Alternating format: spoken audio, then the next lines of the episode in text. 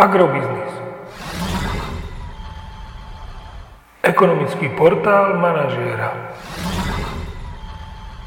Prognóza cien agrokomodít pre 40. týždeň. Očakávané ceny plodín na burze Matif na konci 40. týždňa. Pšenica 255 až 260 eur za tonu, kukurica 225 až 230 eur za tonu, repka 635 až 695 eur za tonu.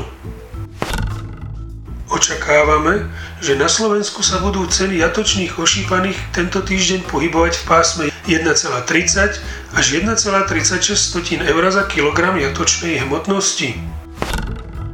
Agromagazín nemení svoj minulotýždňový odhad nákupných cien surového kravského mlieka na mesiace október až november a pridáva aj prognózu nákupných cien na mesiac december.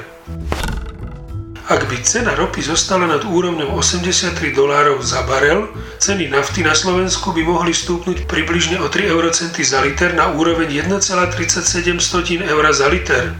Ceny benzínu Natural 95 by v tomto prípade stúpli približne o 1 eurocent za liter na úroveň 1,475 tisícin eur za liter. Podrobnejšie informácie nájdete v aktuálnej prognóze na portáli Agrobiznis.